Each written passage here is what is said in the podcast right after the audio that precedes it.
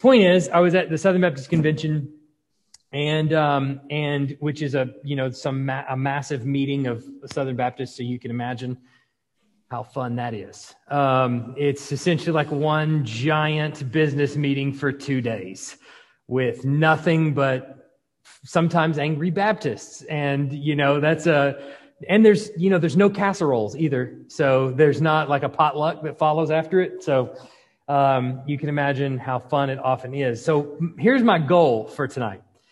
I don't want to, on one side, get so deep into the woods that it just bores you to tears. I don't want to do that.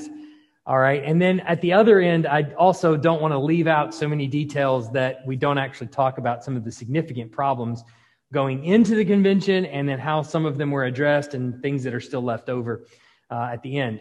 And so here's basically an overview of what I want to do tonight. First, I want to take a look at kind of how the SBC actually works because this, I find more often than not, when I sit down with people, this is the biggest misconception in all the world of how the, the quote unquote denomination, which is not really a great word for us, how it actually works and the ins and outs. Then inside that, what the convention itself is actually like and what we do and why those things are actually important for what ended up happening at this this past convention. I want to talk about all the issues that were, well, not all the issues. I, I narrow it down to really three big ones that I saw coming into the convention and, um, and how those three things were addressed in the room. Uh, and then um, what happens next? What what's happening on the horizon? What what is the uh, what's the next few years look like and things like that? And so um, I want to also open up for you to ask questions if you have them and things like that because I know some of you were probably very concerned, rightfully so, going into the convention, um, particularly if you're new to Baptist life, Southern Baptist life there was probably even more concern. So um, let's dive into first uh, how it works. Um, first of all, you have to understand Southern Baptist Convention, the people that were in the room that are voting in the room, the messengers that are there, are representative of churches that are of like faith and order. So there are certain things that they are required to believe, to ascribe to, in order to even be considered officially Southern Baptist churches. Now, like it or not, any church can call themselves a Southern Baptist church. Right? Name isn't trademarked. You could put Southern Baptist Church on the sign and you could not be one lick of in cooperation with the Southern Baptist Convention at all. And that would be perfectly fine. There's nothing that would be done to you. All right. But the people that actually go in, line up, get an actual ballot to vote have to be messengers sent from church bodies that are in friendly cooperation with the Southern Baptist Convention. Now, I want to define what that means a little bit. Um, the Southern Baptist Convention technically exists for just two days. It's gone already. It's not a thing anymore. Poof!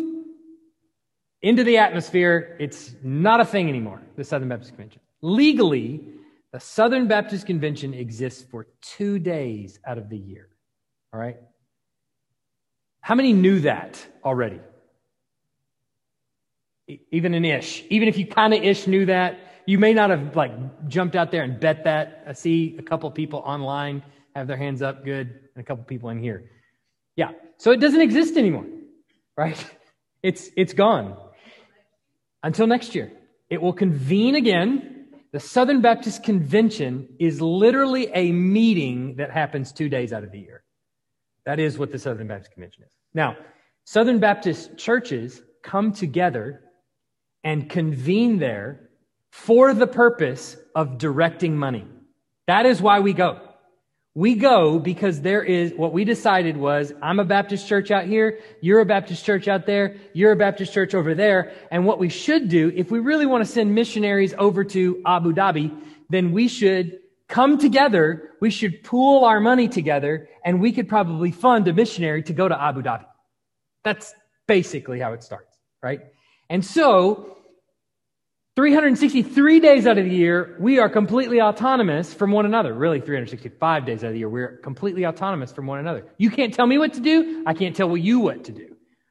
But those two days out of the year, we come together and we agree on certain principles so that we can take that money and we can direct it where we want it to go. Understood? Does that make sense? That's it. That is what a Southern Baptist church is. So we, are, we have convened two days out of the year uh, to send money, and that fund that we put money into is called the cooperative program. We send it from our church to the cooperative program un- undesignated. We say, do with it what you will. Now you think to yourself, why wouldn't you say you want it to go to a certain place? That's what the Southern Baptist Convention is for. We come together to say, these are the budgets that we approve for the IMB, for the North American Mission Board, for all the entities we've set up to shepherd and steward that money. But it's all about that collective fund that we have put together. And it's for the purpose, it's especially is how it started, but it is for the purpose of training and equipping uh, ministers of the gospel to go and either preach or to share the gospel and start churches overseas, right? That's it. Okay. Now, because we have this fund, we have conceived of many things to do with that money. All right? So, over the different things that we have decided to do, as an example, one is we want to send missionaries overseas. That's one thing we want to do with it. All right? Another thing we want to do with it is we want to establish seminaries inside the United States. And we also want to plant churches inside the United States. All right? Those sound like good things. All right, so we established the International Mission Board, North American Mission Board, and six seminaries, and over them we put heads, presidents of those organizations. And their purpose is directing the funds of the cooperative program. And so there's a total of 11 ministry entities with one auxiliary called the Women's Missionary Union. Do you, does anybody in here remember Women's Auxiliary? When it was back when it was called Women's Auxiliary? The reason it's called auxiliary, do you know where it was called auxiliary? Because they don't receive funding from the cooperative program. They're still referred to as an auxiliary program. So, uh, anyway, so there's 11 uh, entities that we listen to their report, what's happened the last year, what their plan is for the future, what their budget is, and all those kinds of things, and we direct those funds. Now, aside from the WMU, all the other entities are fully funded by the cooperative program. Now, you could go and you could give directly to Southern Seminary. You could just make a donation to Southern Seminary if you wanted to, or to the IMB for that matter. But their full funding that they're budgeting comes directly from the churches. We send in an undesignated gift. It gets allocated according to the budget that we have approved. And that money goes to the various entities and organizations that we have set up and we have purposely set up, the churches have set up within the structure. That makes sense so far, right? Now, because of this, understand, because of this, the entities, the heads of these programs, are not directing the churches. You understand that? That makes sense? Southern Seminary, the IMB, North American Mission Board, the different entities that we set up, they're not directing the churches. You understand? The churches are directing the entities. Does that make sense? Right? In a denomination, a normal denomination, Presbyterian, Catholic, name it. All right. I don't know if you could call Catholic a denomination, but you get the idea. In those structures, those religious structures, Presbyterian, Methodist, whatever, they're top down. The top has set up the denomination, has allowed you as a church to exist, gives you money, pays for your building, whatever they do, and then they direct, they may even supply your pastor, they may do whatever they do, right? They, they are in control of you, right? That's not the way the Southern Baptist Convention works. You don't have any say over me. We put money in a fund and you're there because we paid your salary, is essentially the way it works. It's bottom up, okay? So it's important to understand that, first of all. Otherwise, you'll be totally lost on what the SBC actually is and how it functions. Okay? But that's essentially what's happening at this two day convention, all the SBC affiliated churches. That's why we say we are in full cooperation with the Southern Baptist Convention. Does that make sense? We're not a Southern Baptist church, we are in full cooperation with the Southern Baptist Convention. They technically mean the same thing, but you get the idea. There's a distinction there.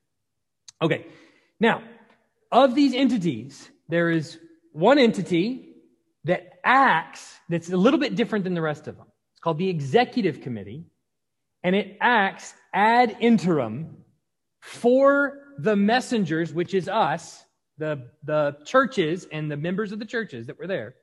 The executive committee at the end of the convention is essentially handed the baton and say, now, everything that we just told y'all to do, you go do on our behalf. So they're like the ants, essentially, that sort of work out what the convention of churches has determined the money should be spent for, the actions that should be taken, etc. Tracking with me so far? Everybody? All right? Okay, good deal. So you've got the executive committee. That's what their job is to do: is act ad interim or for us, um, you know, between the end of the convention and the beginning of the next one. Okay. Now, the Ethics and Religious Liberty Commission, the ERLC. Go ahead, Jackson. You got a question already? Sure.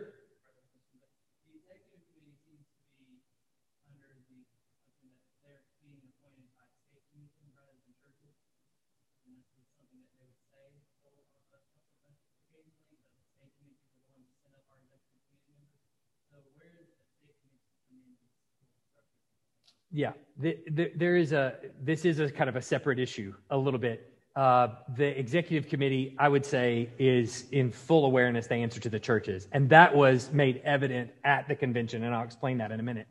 But um, um, so the way the executive committee comes about, let me touch on that at the end, if I can, just to make sure we have time. Because if, if we don't, I really want to get to this stuff here, and if, if I can, I'll answer it. Yeah, sure, absolutely. I get, I get it. So um, the Ethics and Religious Liberty uh, Commission. Again, you're going to see this in these, these, definitions that I've got up here. They're copied straight from the, the website, so SBC website. You can see all of these definitions up there. So, and you can download this keynote online, so you don't have to worry about writing down every note if if you if you're thinking you have to do that. But you'll see in the definition of every entity, uh, it exists to assist the churches, right? The churches have appointed them, have funded them, and their job is to assist us in some way. The ERLC has really kind of, it's sort of a multifaceted uh, approach. One, they are ethicists. So their job is really to think about the moral and ethic, ethical things that are going on in society at the moment and educate the churches on how to deal with those or how even to think about it. How do you think about, what do you think about transgenderism and uh, homosexuality, is so-called same-sex marriage or this, that, and the other? Well, that's part of what the ERLC does. Another part of what the ERLC does is kind of speaks for Southern Baptists to people in positions of authority. So a lot of times that's with government entities. So the White House, let's say, is going to draft or they're going to propose some legislation that they're going to send to Congress. Then, before they draft that legislation, perhaps they want to consider what Southern Baptists would actually think about this because there are a significant there's a significant number of them in the country. And so they would contact the erlc and the erlc would communicate with the white house. Okay that, that would be one way in which they function. Okay. Um, we've got am I, there we go uh, Guidestone Financial, which is a really uh, enticing one. They craft uh, healthcare and things like that for churches to participate in. So uh, your staff can have health insurance through Guidestone, can have annuities, and all these kinds of other things. That's not the most important one. We're going to go past it. All right, unless there's significant questions on it. Um, the International Mission Board uh, exists to serve the churches by training up, uh, sending out missionaries overseas and placing them in areas perhaps of high risk or anywhere uh, around the world. And uh, both supply their training but also um, supply their healthcare for one or their uh, be our kind of like hr department in that sense of how do we train up hire missionaries and make sure you know any ones that are not effective or taken off the field or whatever. Um, so the IMB exists as that, but they're sending out missionaries uh, outside of North America, basically, to anyone that doesn't know the gospel where Christ has not been named, essentially, is what their goal is. All right. Now, to date, there are uh, 3,636 IMB personnel. That's as of uh, May 31st. And we sent another 36, I believe, at the convention itself. So that, that number is actually uh, 3672, I guess. Um, so as of the convention. So those are total IMB personnel that are out on the field. Some of them, now, every missionary that we send out, the difference in IMB missionary versus a, a missionary sent by another agency is the missionaries sent by the IMB are fully funded by the cooperative program. They, their entire salary is paid for. They never have to raise a dollar. Um, that's part of the purpose of the cooperative program. Is it's originally why it was started. Um, all right, we have Lifeway. You've heard of Lifeway? Ah, it's a, all right, supplies resources and things like that for churches. Um, North American Mission Board is a church planting agency within the, so think of like IMB, but for North America. That's a, at least what it's intended to be, is a church planting agency that's designed to evangelize North America. Um, I think I missed one. Did I miss one? No? Okay. Uh, we have six seminaries. Gateway Seminary in Los Angeles. It's got several different campuses, but one of which is Los Angeles. Midwestern Seminary in Kansas City, Missouri. New Orleans Seminary in New Orleans, Louisiana. Southeastern Seminary in Wake Forest, North Carolina. Southern Seminary in uh, Louisville, Kentucky. And Southwestern Seminary in Fort Worth, Texas, who stole Blake from us. Um, essentially, the college connected to Southwestern stole Blake. Uh, but the, these six seminaries are another thing that are fully funded by the cooperative program. Uh, entity heads, presidents of these seminaries are placed over each one. And student, the students are obviously not fully funded, but the seminary itself is by cooperative program and by tuition. All right. Now, at the convention, so you've got these entities, you've got the denomination set up this way, or the quote unquote, I'm just going to call it a denomination because I don't have a better word. But You've got this, the entities coming forward to bring their reports and to basically, we're going to allocate money uh, toward the budget. And in the process, we're also going to make some statements. We're also going to say some things. This is what we as churches feel about this. One way we can make those statements is called a resolution. All right. So basically everything in the convention is either these reports and voting on cooperative spending dollars or resolutions and motions. And now I think, I know you're going to think, well, why are we talking about resolutions and motions? Because they're going to come in handy in just a minute when we get to down to the nitty gritty. Okay. So for now, for now, uh, we have resolutions which are merely expressions of or, or opinions. They're just opinions. That's all they are. They're not binding. They don't require something of you, uh, church, to go home and do. If we made a resolution that said everyone should paint their mailboxes blue, we could do that. And if it was in a majority, the Southern Baptist Convention of Churches says everyone should paint their mailboxes blue. But when we get home, we are under no obligation to go out there in front of our office and paint our mailbox blue. All right? It is merely a statement of opinion of the churches that convened at that day and at that time. Does that make sense? You understand that? That's all it is. So it's just an expression of opinion. You cannot use a resolution to direct an entity to do something. You can't say, we resolve that Southern Seminary should fire Al Mohler, all right, or something crazy like that. It, you can't do it. That's not what a resolution is for. It's not used to direct an entity. It's not used, uh, or it is submitted by individuals. So I could go up and I could make, I could submit a resolution and I could stand at the microphone and I could whatever. I could make a resolution or I could send the resolution many days before and it could all be sent into the convention. They could sift through it all. I could propose a resolution if I wanted to. So it's individuals from churches. Go ahead, Shannon. Um, many would ask that question. uh, what is the point of coming together and making a resolution? Well, part of it is, is Part of it is a good temperature check on where the churches are at any given moment. So here's an example.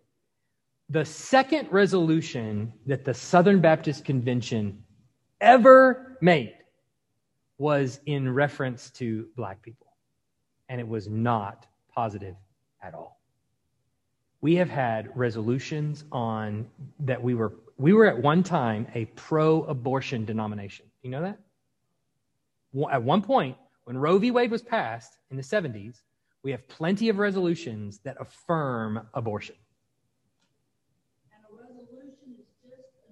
Right. But you can go back through the history of the SBC and you can see the movement and the theological persuasion that was on the Southern Baptist churches at the time. And so that's part of the purposes of resolutions is kind of like a record of what happened. We keep minutes here in our member meetings. So we, we have minutes that we approve the next business meeting. And some of it's like, um, you know, Jeff Bell stood up and said, I just want to encourage everybody to go share the gospel. He sat down. And that's a, that's one of the things in the minutes. Now, what is the purpose of including that in the minutes? Well, it's so that we have a record of what happened at the meeting, right? To some extent, that's what a resolution is. It's a record, but it's a record of what, where the Southern Baptist churches are at that time. What's, what are the big concerning uh, things? How was the denomination persuaded? What, what ended up changing their mind? Things like that. It's, it's important in that sense. So it gives us a little bit of a temperature check, but they also cause a lot of fights. A lot of fights. yes. So the resol yeah, so the resolutions are are submitted. Typically, they're submitted. Uh, I think it's 45 days prior, up to 45 days prior. Then they're sifted through, and then th- there's a crop of resolutions that are going to be thrown out because they're either they try to direct an entity or they try to do something that they're not supposed to do, and so they throw them out. Or there's 15 that are the exact same, and so they either find a way to combine them all or you know whatever to kind of limit it down. So you get probably about 15 resolutions or so, and then they say, "Here's resolution number one. Does anybody want to speak in favor of the resolution?" and somebody's up at the microphone. I'm so and so from Kansas City, Missouri, and I want to speak in favor of this resolution. We need to pass it because we are pro life and da da da da da. All right.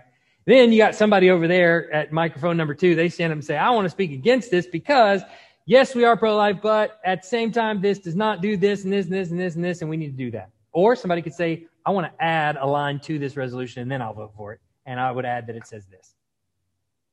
So yes, it's a lot of arguing over that over a statement. And some people are really precise with their words, and other people are not very precise with their words, and it can be very frustrating in, in the process. So, um, yes, they are voted on at the convention. So then once they get the resolution, the way everybody's happy with it, all right, 15,000 Baptists are happy with this re- resolution. We then say, uh, all in favor, raise your ballots. And people raise their ballots whether they're in favor, and then all opposed, and they raise their ballots if they're opposed and the ayes or the nays have it. All right. So sometimes the resolution fails, sometimes it passes, many times it passes. This convention was attended by 15,000 and some change, 15,000, like 300 and something. Yes. Yes. Well, sometimes some if you're voting on a on an entity head or you're voting on a on a person up you know that you're putting in a position of authority so to speak then there might be an actual ballot you tear out. There is a pack of ballots that you tear out and you mark one and you pass it to the end of the aisle. And then they, somebody back there behind the scenes counts them all and then they present the totals later on in the convention. All right. Or if it's just like up or down vote, you can kind of see across the sea of, you know, ballots if it's in favor. A lot of them are major- way majority positive or negative, and you can pretty clearly see. Um, all right. But if it does require a count, they'll, they'll count them individual ballots. All right. If they are approved, remember, they just express an opinion or a concern at the moment. And they're not an opinion or a concern from every Southern Baptist church out there. Only the ones that are at the convention. All right? Only the messengers who are at the convention. Okay? Let's say you get a really heinous one. Like I am not bound to pro slavery resolutions that were made back in the day. All right? Because one, I wasn't there. Two, I don't agree with it. Our church doesn't agree with it, right? And for the most part, the churches in the Southern Baptist Convention that are now don't agree with it. All right. So, you know, it's um they're they're moot at this point, right? They're not binding. Okay. Now, so that's resolutions. But there's another big thing called motions. We do this in our member meetings. All right. So if you have been in our member meetings you have been somewhat trained for the Southern Baptist Convention. You could go and you could, you could speak the language, all right, already. because there are motions and these actually have teeth behind them. They require an action. So if you make a motion that we paint the mailboxes blue, okay, well now that's a different animal altogether than a resolution that we should paint mailboxes blue. All right. So if you make the motion that we paint mailboxes blue and it is approved, then we have to do that. All right. Now, that particular motion would be ruled out of order because they can't do that. Okay. But if they could, that's what they would do. If you made a motion that uh, Southern Seminary should remove all of its students and only accept females from here on out, and it approved, well, then that would be the bylaws of Southern Baptist Seminary or Southern Seminary. Okay. Um, so they are used to direct an entity. They're used to change bylaws, create new entities altogether. That's how Southern Seminary, that's how Southwestern Seminary, that's how all the seminaries came about. That's how the IMB came about. That's how the North American Mission Board came about, was through motions at the convention. So the entire structure can change through motions. Got me? All right, tracking with me so far. All right.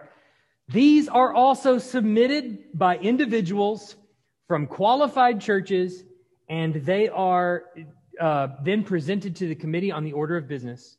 Resolutions go to a resolutions committee. The motions go to the committee on the order of business, and they determine whether these motions are in contradiction to our bylaws, in contradiction to other things. Um, so if you said it, the ERLC needs, this has happened before, ERLC needs to fire Russell Moore. All right. We can't, by motion, based on our bylaws and the bylaws of the ERLC, fire an entity head. We have to first make a motion to change the bylaws of the entity. That needs to be approved. Then we can do that. Does that make sense? Got it? This is all going to come back in just a minute. So just so they had each entity has a board of trustees, and that board of trustees is put in place by a committee on committees. That committee on committees is put in place by the president of the Southern Baptist Convention. Yes. All right. So, uh, anyway, that's how that's how those committees are put in place, and then they're removed in the same way. So does anybody remember something called the conservative resurgence? Anybody ever heard this term? Okay. This is a Southern Baptist thing. This is what happened back when in the 70s when we were a pro-choice denomination. Uh, and it was, everything was swinging toward the liberal end. The way the conservative resurgence happened was appointing presidents. There was enough conservative churches that came to the Southern Baptist Convention to put presidents in place, Adrian Rogers, several of the ones you've heard of. I guarantee you, Paige Patterson, several others and put them in place as presidents of the Southern Baptist Convention. They appointed a committee, the committee on committees that were people that were also from conservative churches, who then appointed trustees in each of the entities, who then appointed presidents of those seminaries and of those organizations, who then were eventually leading it into a conservative direction. That's how Al Mohler was president of Southern Seminary when he was 33 years old. Okay. So you get it? There's a lot that can change here about the entire structure. And all of this, mind you, I don't want to get too deep in the weeds here, but all of it is to do what? To direct cooperative program dollars. The reason why this is important is because there are millions upon millions of dollars at stake. And there are missionaries that are being sent all over the world who are supported by these structures.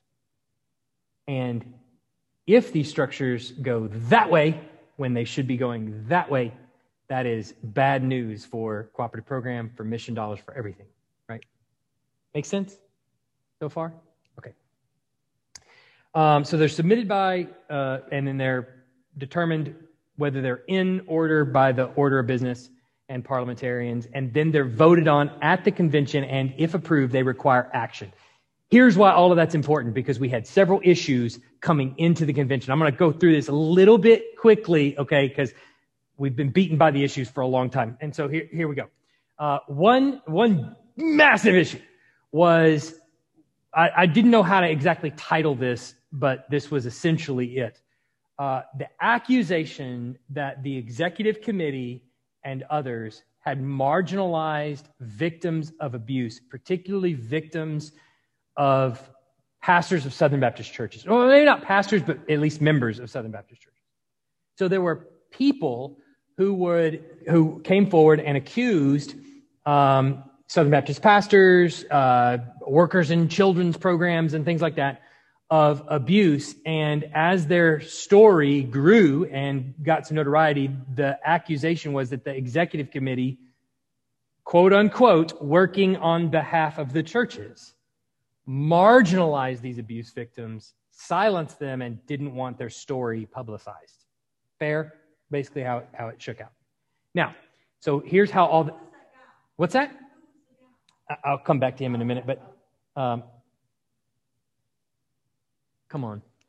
There we go. That's Ronnie Floyd. He is the president and CEO of the executive committee. Okay? So he's kind of the chief executive of the ones that are working on the behalf of the churches. They should be. Okay? All right. So, a couple of things that were at issue here with the abuse. 2019, February 10th, 2019, the Houston Chronicle published an expose. You can read it uh, on, it's online still and 20, eh, they looked at 20 year history of Southern Baptist Church, so a, a, small window, but still 20 years. They found 700 victims of sexual abuse in Southern Baptist churches, They're in children's buildings, basically, in children's programs that were abused in one way or another, either by pastors, by deacons, by workers in, in nurseries, things like this. Okay. Um, the Chronicle actually uh, was pretty excoriating uh, in terms of how it uh, addressed Southern Baptist churches, and, and probably rightfully so. Uh, and it, it w- there was magnified a lot of neglect that Southern Baptist churches have had over children's policies, child care policies, and things like that in children's buildings and things. Um, and it was, you know, it was a big deal. And just pull back the curtain just a little bit. Before I came here, the church that I came from was on the list, right? Was one that was being accused. Now, gratefully, there was nothing that was found out that they had actually done or hidden from or anything like that. But one of the reasons why, when I came here, the first thing that I did was install children's buildings policies, which were not all well received, I get that. But part of the reason that I did that, to put two people in each room, was to at least attempt to safeguard this from happening here, right? because what was coming out in the Houston Chronicle, and it was only months after I did that that the Houston Chronicle report was released. After doing that, this this uh, the Chronicle came out. It's small churches this is going on in. This is not massive churches. These are small churches and people that are like, I, why would he do that? I didn't think he would do that, you know, because who knows? Um, so anyway, the executive committee was, was basically, it was alleged that they had done this. Well, J.D. Greear, who was the president of the Southern Baptist Convention at the time, in 2019, it was only days after this article came out, he was presenting before the executive committee and he read off all the names of the churches inside the report. Now remember, these are just allegations. These aren't formal accusations or they're not on trial. Many of them were not being, were not on trial at the time. J.D. Greear read all the names, which just inside baseball really ticked a lot of people off that he did that because they're not formally accused, they're not on trial or anything like that. Some of them were false alleg- allegations, maybe, or whatever. And he read the names, and it makes their church look awful that you know they did this. So he did that. So that ticked a lot of people off. All right. Second, second part of this. On October 4th, 2019, the ERLC, led by then President Russell Moore, held a conference called the Caring Well Conference, and they produced a Caring Well document. How do churches, this is the Ethics and Religious Liberty Commission, remember? They help churches think through issues like this and how do you do, change things. Well, the ERLC basically produced this Caring Well document after this Caring Well conference, and they brought churches together to discuss how we prevent abuse inside of our churches.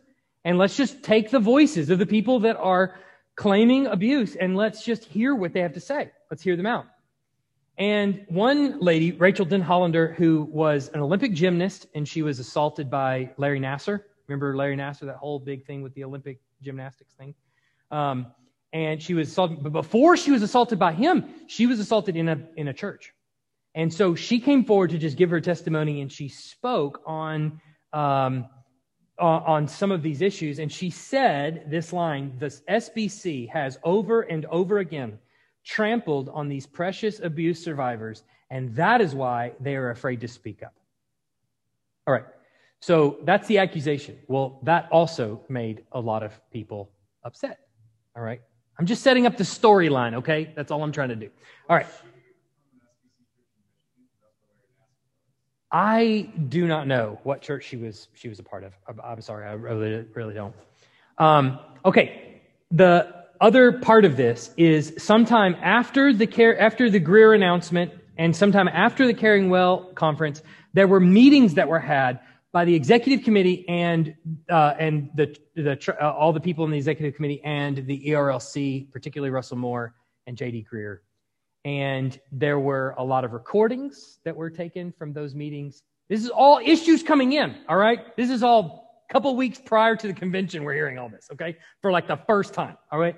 So um, the, then Russell Moore resigned two, like two weeks prior to the convention. And when he did, he, somebody leaked two letters that he wrote. One was to his trustees and one was to J.D. Greear. And those letters detailed all these meetings and, and the blowback he received from the Caring Well conference. Once Rachael Denhollander said that, there's a recorded meeting of Ronnie Floyd, CEO of the, of the, um, of the executive committee, saying, you know, we helped fund the Caring Well conference, and then they're bashing Southern Baptists at the Caring Well conference.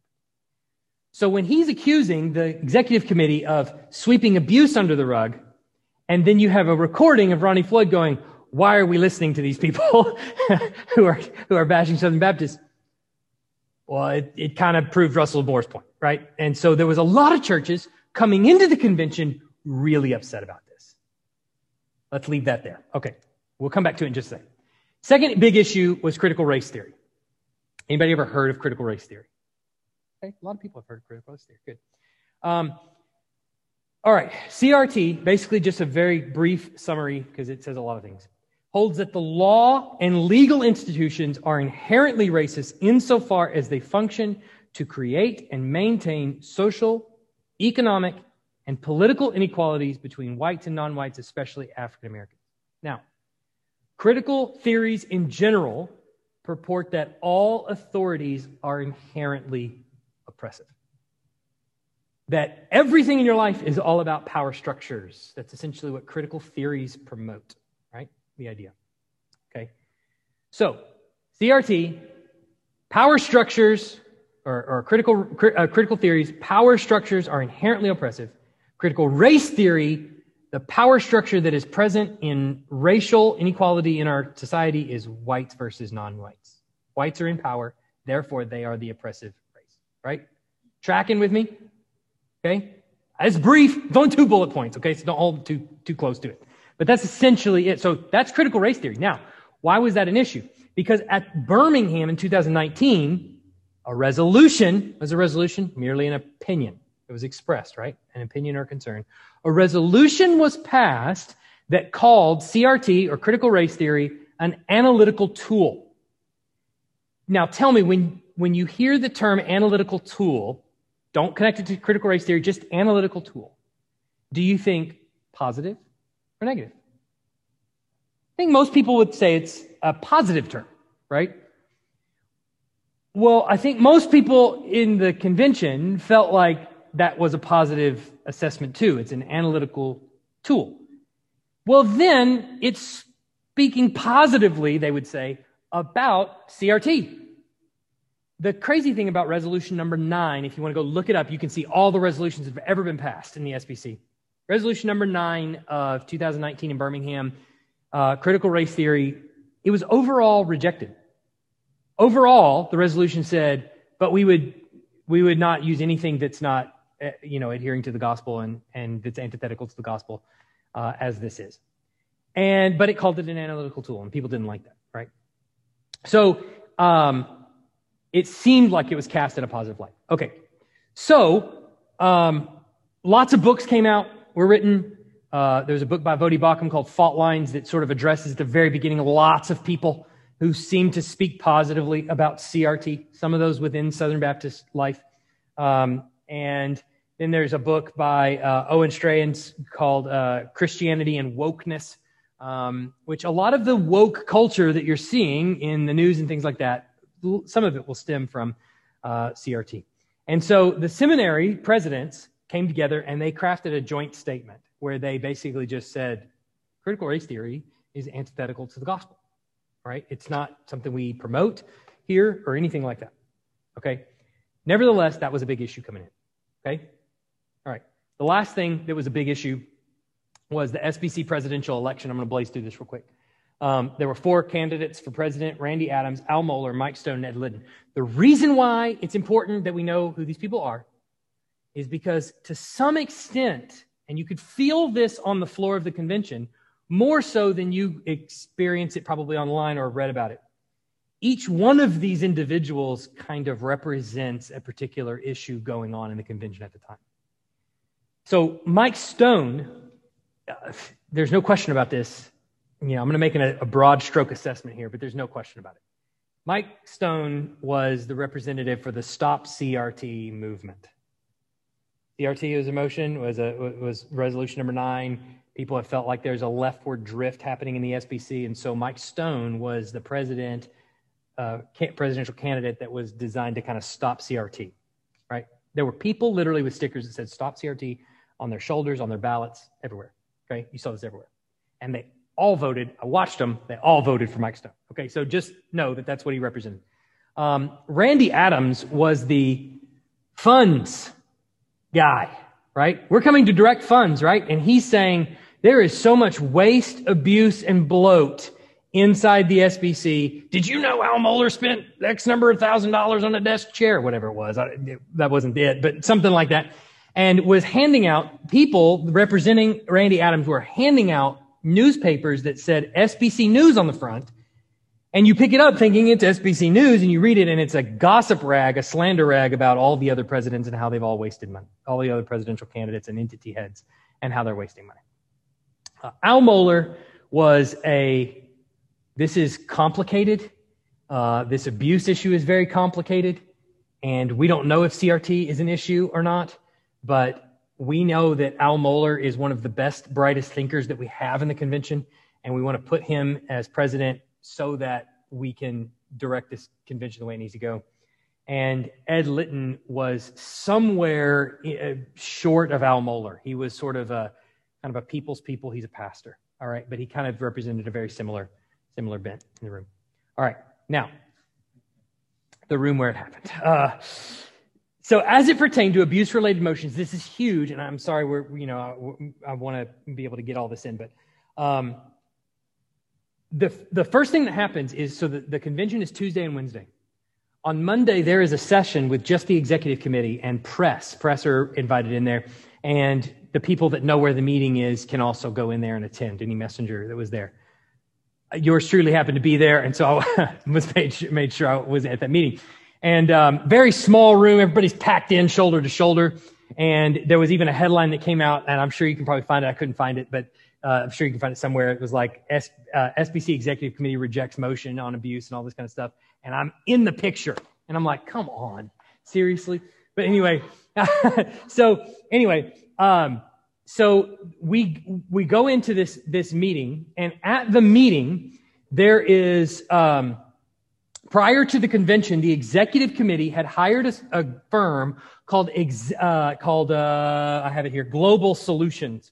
And Global Solutions, their basically uh, MO is to help companies and organizations move past abuse scandals. All right? Companies and individuals move past abuse scandals. The executive committee hired them. They've also been hired by everybody under the sun Harvey Weinstein, the list goes on. Right.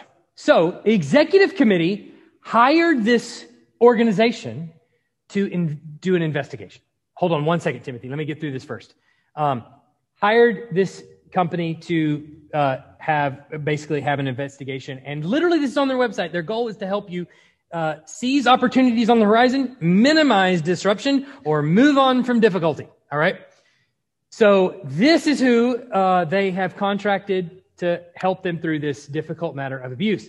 Now, do you see a problem with this? The executive committee was the one that was accused. The executive committee is the one that hired the investigator. The executive committee is the one that is going to control the investigation. Do you see the problem with this? Do you? Yeah, the fox is guarding the henhouse, right? Well, nobody wanted that. Well, there are people that want that, but anyway, most people did not want that. Um, so, a guy named Jared Wellman, who is on the executive committee, only executive committee members can make motions in this meeting. Okay, so Jared Wellman gets up and he has a motion in his hand. The agenda is on the table. Remember how we do member meetings? You approve an agenda, then you can add things to the agenda if you want to, but uh, it has to be approved by the by the consensus of the of the people. So Jared Wellman ha- well, has a motion in his hand that would remove the executive committee from authority over over Guidepost Solutions at all, and that Guidepost Solutions would answer to, or any other organization for that matter, would answer to the members of the churches, the messengers, rather than the executive committee. Sounds reasonable and would specifically answer to a task force appointed by the president. All right? Okay. That would remove the executive committee from the thing. This was a motion to put this motion on the agenda. You get it? Motion to motion. Okay. The motion to put it on the agenda failed, which means they didn't even want to discuss it. That was Monday. After that, lots of people were angry about Monday. It went all over the Houston Chronicle. Everybody, Southern Baptists don't even want to talk about this. Okay. Then at the convention, there was a motion presented by Grant Gaines, Steve Gaines' son. Steve Gaines was a former president. He's a pastor of Belle Aire Baptist in Murfreesboro, Tennessee. He got up and presented a motion that essentially did the exact same thing. Said that within 30 days of the convention, the newly elected president, in this case Ed Litton, spoiler alert, would appoint a task force to oversee all investigations into the executive committee and any other entity in Southern Baptist life that ever covered over abuse and tell us everything that happened. All right. And that would be reported to us at some later date, probably at the convention next year. Okay. Now, when that happened, um, I can't remember what, what, if I've already said this. Oh, yeah. Um, so it failed at the executive committee meeting on Monday. This was what was stated. Let me go back. Sorry. This is what was stated by one of the lawyers at the executive committee meeting when this motion to put this motion on the agenda came up. He said, no one in the SBC is in any way in favor of any sort of child abuse or anything like that, but to create or to hire a third party professional investigatory organization who does this for a profit and give them essentially unlimited power to interview anyone in the SBC is just a horrific thing. Now, you see a problem with this? The executive committee supposed, supposedly hired this investigatory body. And he's saying, well, that would be a horrific thing if Jared Wellman's motion passed and we hired an investigatory. So apparently, what the executive committee hired was not an investigatory body. You see that? Okay. So, point being, this stunk. All right. So, Gaines's motion goes up in the convention, and the committee on the order of business took the motion and said, we're going to send that motion to the executive committee to determine what to do with after the convention's over. yes, you're, yeah. So we're going to take the motion that, of Grant Gaines and we're going to send it to the executive committee and they can determine what they want to do with it. The fox is now back guarding the henhouse. Good thing we have the convention functioning with the rules that it does because then there's a motion to overturn that decision by the Committee on the Order of Business. It has to pass by a two third majority, and it passed by like a three thirds majority. Everyone, 15,000 Baptists in the room, all agreed. This is coming back out to the floor, and we're voting on this. That's not how this is going to work. All right? So the motion came back out, overruled the Committee on the Order of Business. The motion was then voted on whether you want to actually do this thing and literally 15,000 Baptists all raised their ballots in the, affirm, in, in the affirmative. So essentially, the motion to investigate everything within Southern Baptist life and determine where were their abuse allegations covered up, or where were there people swept under the rug or not heard, or things that we don't know. Anything we don't know, we want to bring it to light.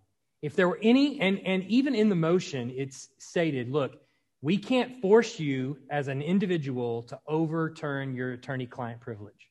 But if there is anything that you know and your attorney knows that you're trying to keep between yourself, we would see it as in good faith if you would basically undo your attorney client privilege and let everything come out into the open.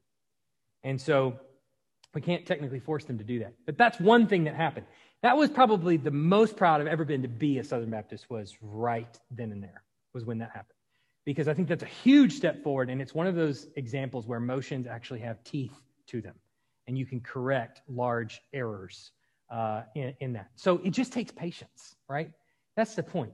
Is there's a lot of people that as soon as problems like this come out, they're like, let's get out of the SBC or let's do, do away with it. I get that, right? I get the sentiment. But if you just be patient, you have to remember there's 3,600 missionaries overseas. There's millions of dollars. And what can happen is if all the conservative, all the good, moral people that really want to see change happen and good things come, if they all leave, then the fox who was, you know, spoiling the vineyard basically is now overseeing millions of dollars and 3,600 missionaries. That's the last thing you want, right? So that's one big thing that happened. Let me.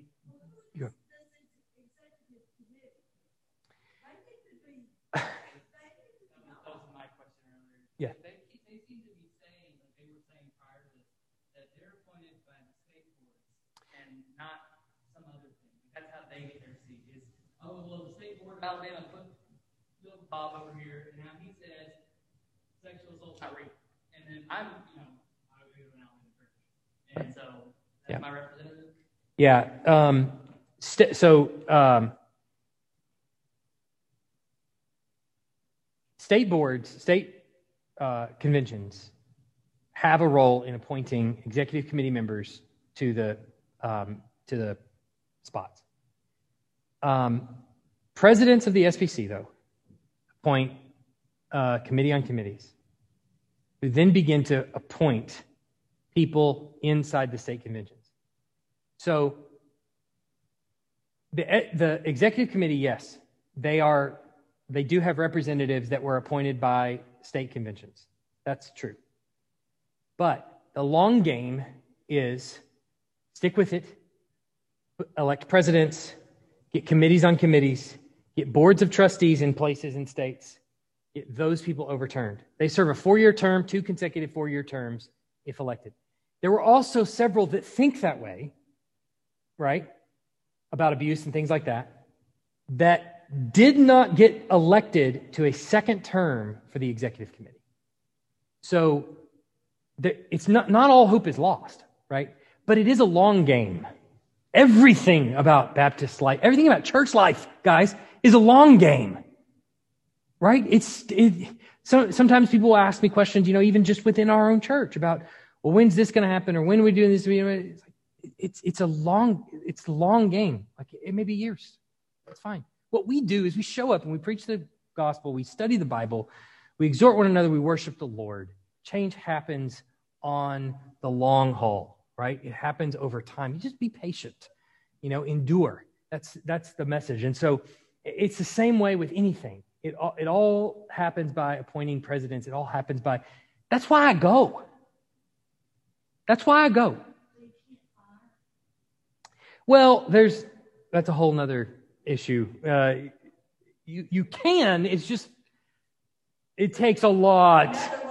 You're right, it takes a lot. And if you want to do it in the short term, it takes a lot. So, in the also in the convention, there was a, an attempt, many attempts, to overturn resolution number nine in 2019. Do you see a problem with this?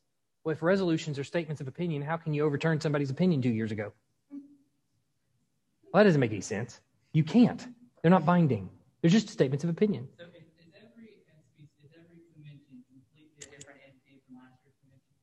Is every so like, yeah well yeah like we're like 2021 Baptist Convention is an entirely new entity from 2019 Baptist Pretty much. I mean, yeah, roughly. Especially when it when it yeah yes when it comes to resolutions, yes, that's precisely one of the reasons why you can't overturn that is because that's an entirely different group of people.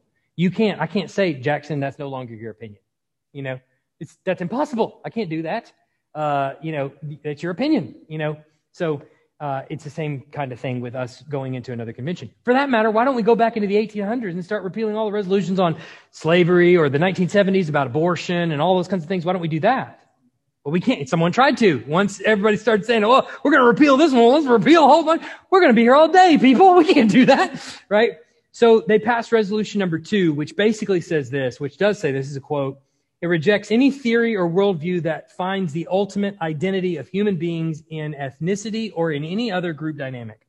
Uh, and it rejects any theory or worldview that sees the primary problem of humanity as anything other than sin against God and the ultimate solution as anything other than redemption found only in Christ. So it unequivocally it, it refutes CRT and many any other thing that could, could possibly come up in the future or whatever. Uh, is that sufficient? Well, no. A lot of people really wanted it to say, especially CRT, right? They just really wanted critical race theory to put it, be put in there for one reason or another my own personal opinion, obviously critical race theory and what it purports is abominable. But when it comes to people in the SBC actually supporting critical race theory, I just don't see it. And I'm going to talk about this in just a second, but just the election, Ed Litton was elected president. Um, now, is that is that great that he's elected?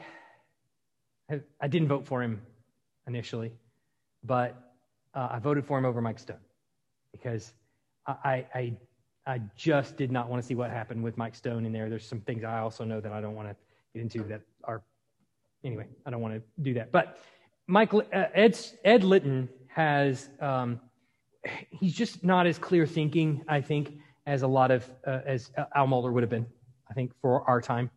And as evident, after we elected him, there was somebody that pointed out the doctrinal statement on his website that on the church website that he pastors that said God exists in three parts, three equal parts, which is problematic. That's modalism. That's a heresy, by the way.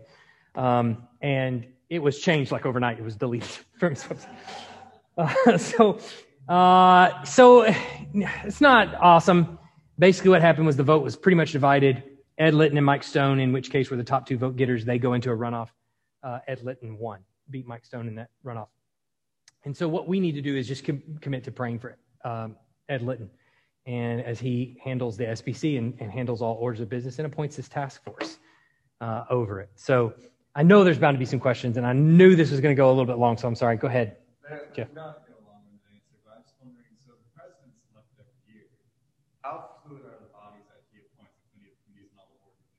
Um, you know, every year he'll appoint new people in the committee on committees. He will appoint a new committee on committees. There's a term, yeah, and I, I'm not entirely sure exactly how the term limits and all that on committee on committees. They may be a one-year term. I, I, I could be wrong about that, but that, that might be the case. Um, and then they have a lot of influence over who gets on the executive committee. Uh, they do because they start the committee on committees will start appointing trustees in state conventions and things like that. And so then all and, and at, at, at uh, seminaries and things. And so pretty quickly you get nominees into the executive committee that are people that reflect the president's ideals, so to speak. So, yeah. Yeah. Oh, uh, Jackson asked, how fluid is the committee on committees? Does it change like all the time, every year? Jeff asked, was it part of that? That was what Jeff asked, sorry. Uh, and Jeff and Jackson kind of represented the same question. We'll just put them in together. Uh, how fluid is the committee on committees, and does it change pretty regularly, and, and that kind of thing? Um, and so you heard my answer, I think. Sorry, I forgot the microphone. Any other questions? I know that's a whirlwind on Southern Baptist polity. Go ahead, Jackson.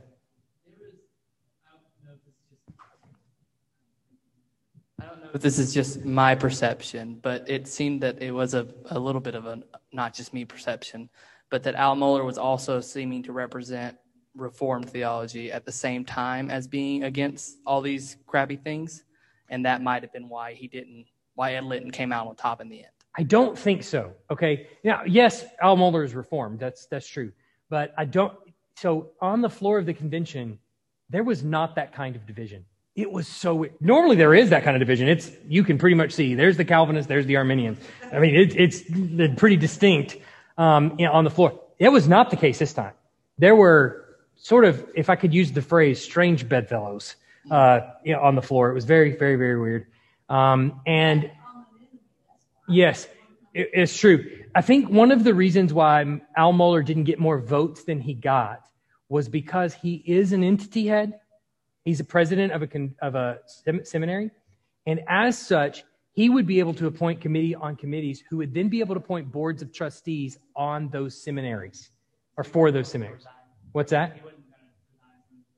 No, uh, that wasn't any. There wasn't any indication that he was, and so his somewhat oversight and reach into those, even from th- those many steps, I think scared some people off. Plus, Ed Litton and Al Mohler kind of divided their vote.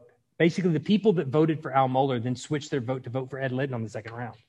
So it was, they were pretty much, for many people, they were the same person. There were probably maybe some that leaned less reformed that went Ed Litton, who's still kind of on the reformed end.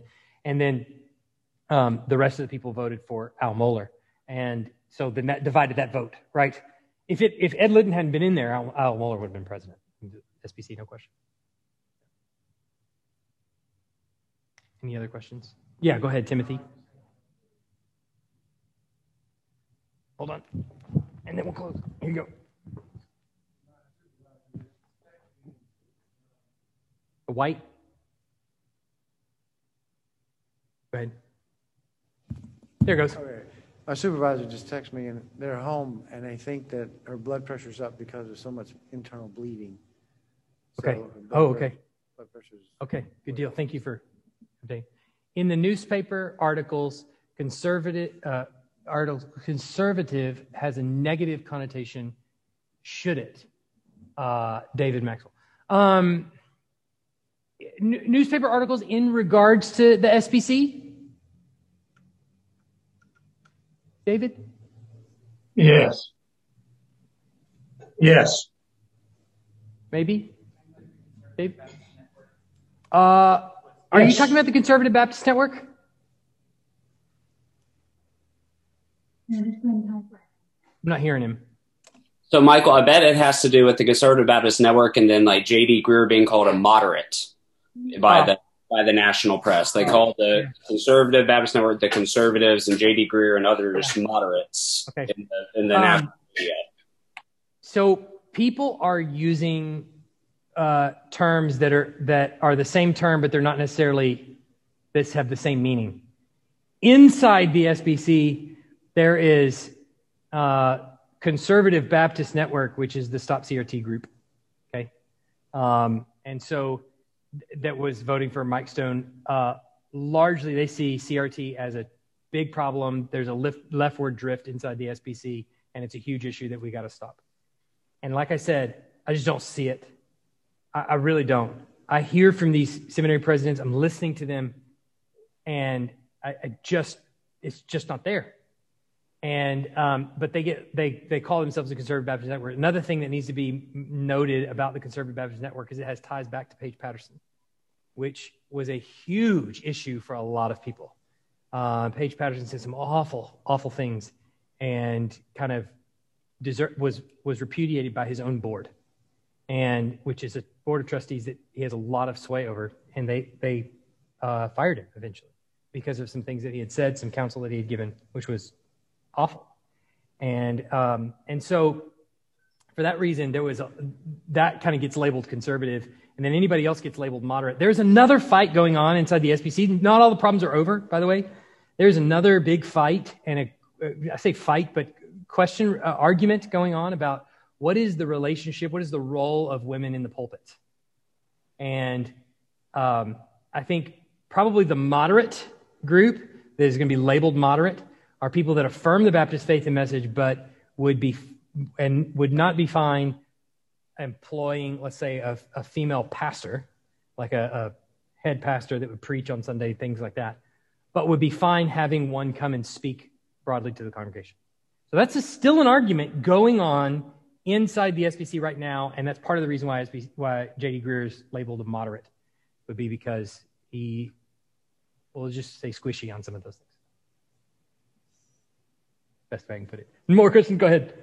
Uh, so the letters that were leaked with Russell regarding Russell Moore, Yeah. did one of them was like sent to JD Greear, and I read that one, and it's like, as you remember, we, you and I both were in this situation, had this conversation. Was anything that Russell Moore said in his leaked letters affirmed by JD Greear or the other people? Yeah, at the convention, he was he. I mean, I, if I remember right, I think it was him who who said, who made mention of, maybe it was at the executive committee meeting. That may have been where it was, where he made mention of some of those things were true, or he could affirm them, or something like that. I seem to remember that, and I can't remember where that was, but yes. And certain trustees, they were the ones who did some of the things. Yeah. Yeah. So, um, yeah. So the, the letters, you can go online and read them. They looked very leaky. They looked very, very intentionally leaked kind of, kind of letters written to be intentionally leaked, but uh, never, neither here nor there. I think they were important to help us kind of think through some of these issues. By the way, I'll just have you know, some of the things that I read in the Russell Moore letters, I've personally experienced those things. Like I've been in closed doors where some of those things have been said, some things like that have been said. Um, things that are what I would just say were overtly racist things. And that, you know, is just, there's, there's, it's part of an um, older culture, I think, to some degree. And uh, it, it, there's no room for it, you know? And, and so when he, when I read those letters, I remember reading them and, and thinking, I believe every word of that, by the way, because I've seen that, I've heard that, those exact words nearly, I've heard those things. So, um, what was what he neglected to say is one of the people that he mentioned was Paige Patterson in that in that in those emails that was said some pretty terrible things. So, um, read them. You know, just be warned before you do. I know Tom's going to be yelling at me if I don't get out of here. Yeah, yeah. One more question. how you feel about, not in the pulpit, I'm sure you're against that, but about religious countries. And let's close. Oh, no, I'm just kidding. Uh, so the question was, how do I feel about women coming and speaking? Uh, the exhortation that Paul gives in the New Testament is not, so all of this is, is from the Bible. Like I would, I'll try to keep everything that we do polity wise or anything in this church as close to the scriptures as I possibly can. But, um, and, and, and don't want to just, you know, go out there with my own opinion. And so this is not my own opinion. Um, Paul, his exhortation is not that, that women should not hold the office of elder. His, his exhortation, his command in Scripture is not that women should not hold the office of elder. His exhortation is that he that they are not to. Um, ah, good grief, word just escaped me. Uh, not to uh, exercise authority over men.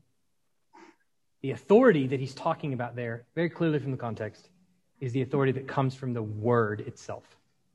So it's not a woman getting up and praying in front of people. It's not a woman getting up and reading the scriptures. It's not a woman getting up and giving her testimony. It is specifically taking the word of God, explaining its meaning, and then commanding you as a body to do something. That is reserved, Paul says, for certain men in the congregation. Not, mind you, it does rule out women. It also, he also rules out a whole host of men in the process too. So we're talking a slim portion of the congregation is charged with taking the word, explaining it, and commanding the body on behalf of the Lord through his word. So that is scriptures. You know, that's what they command. So the problem that I have in regards to things like, let's say J.D. Greear, for instance, and their stance on that is they would say, we're not going to put women in the pastorate. We're not going to allow them to be pastors. But Beth Moore, let's say, will come and she'll preach to our congregation on a Sunday morning. That's not what Paul commands.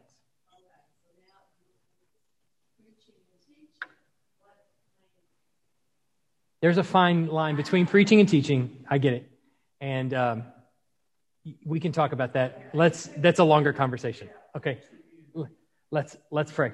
Uh, Heavenly Father, I'm grateful for questions and things that we can talk about. And, and, and I, I pray that all of this just exhorts us to think deeply, to care a lot, and to remember what's at stake. We know you can do anything you want. You don't need the IMB. You don't need the SBC. You don't need me. You don't need any of us in this room.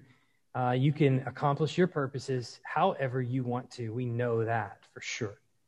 We pray, though, for Ed Litton. We pray for the Southern Baptist Convention. We pray for each and every pastor who's in the pulpit. We pray that the gospel would be preached, that your word would be explained to your people, that people would be encouraged and challenged and admonished and all of the all everything in between in services around the entire group of Southern Baptist churches. And we pray that all of that would be for your glory, that, that missionaries would be raised up in this very congregation.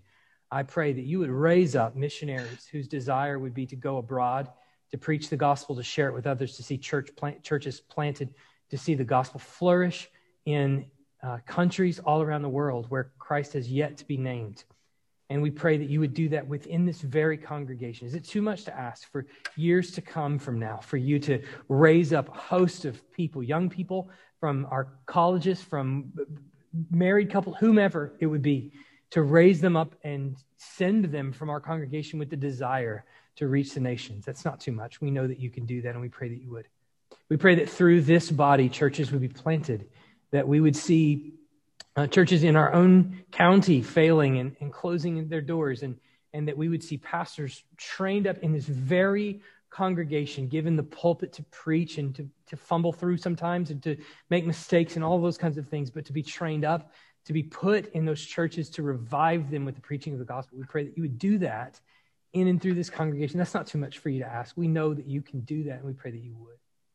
And we pray for Ed Litton and the Southern Baptist Convention as as all of these things come to a head and as people discuss and talk, we pray that the overwhelming stories and the, the negative publications, the things that mar the name of Christ, would be silenced in the presses because there's just no room in the convention for it to breathe.